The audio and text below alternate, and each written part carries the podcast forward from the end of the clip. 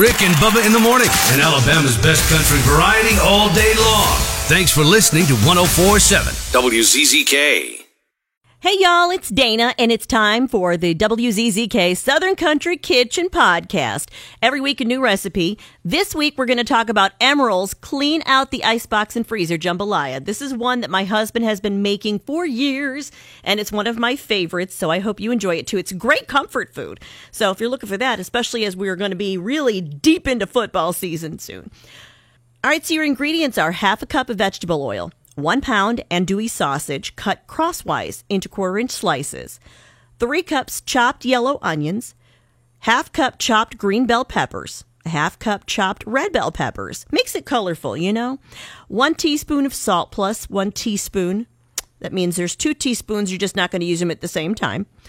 One teaspoon of Emeril's Essence, which I've also included in this recipe, so hang for that in, in a little bit half teaspoon of cayenne plus another half teaspoon, a tablespoon chopped garlic, one and a half pounds boneless white and dark meat chicken cut into one inch cubes, a half pound of ham cubed, three bay leaves, three cups medium grain white rice, six cups of water, a half pound of shelled shrimp, one cup of chopped green onions, green tops only, and a quarter cup of chopped fresh parsley. Now let's get to the essence ingredients. Okay, my husband likes to make this uh, enough for like a, um, a mason jar full. We keep it in the house all the time.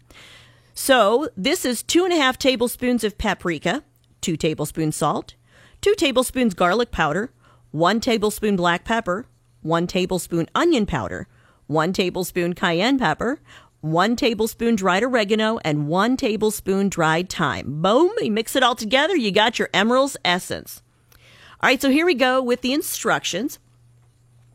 You're going to heat the oil in a large cast iron Dutch oven over medium heat. Add the sausage and cook. Then add the onions, the bell peppers, one teaspoon of the salt, the essence, and a half teaspoon of the cayenne.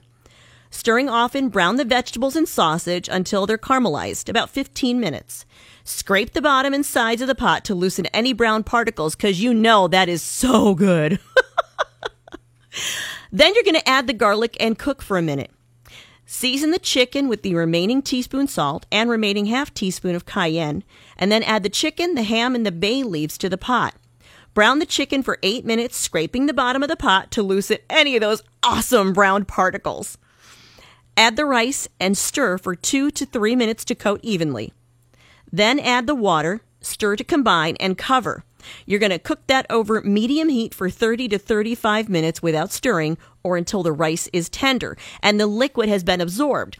Add the shrimp during the last five minutes of cooking and cook until just pink. Then remove the pot from the heat and let it stand covered for two to three minutes. Remove the bay leaves. Yeah, we don't want those in there. And stir in the green onions and parsley and serve. This is so good. It's like, I can't wait for my husband to make it again. He makes it at least once a month for me. So that is your recipe for the Southern Country Kitchen this week. You can find the details of it here at WZZK.com. Talk to you next week. Rick and Bubba in the morning, and Alabama's best country variety all day long.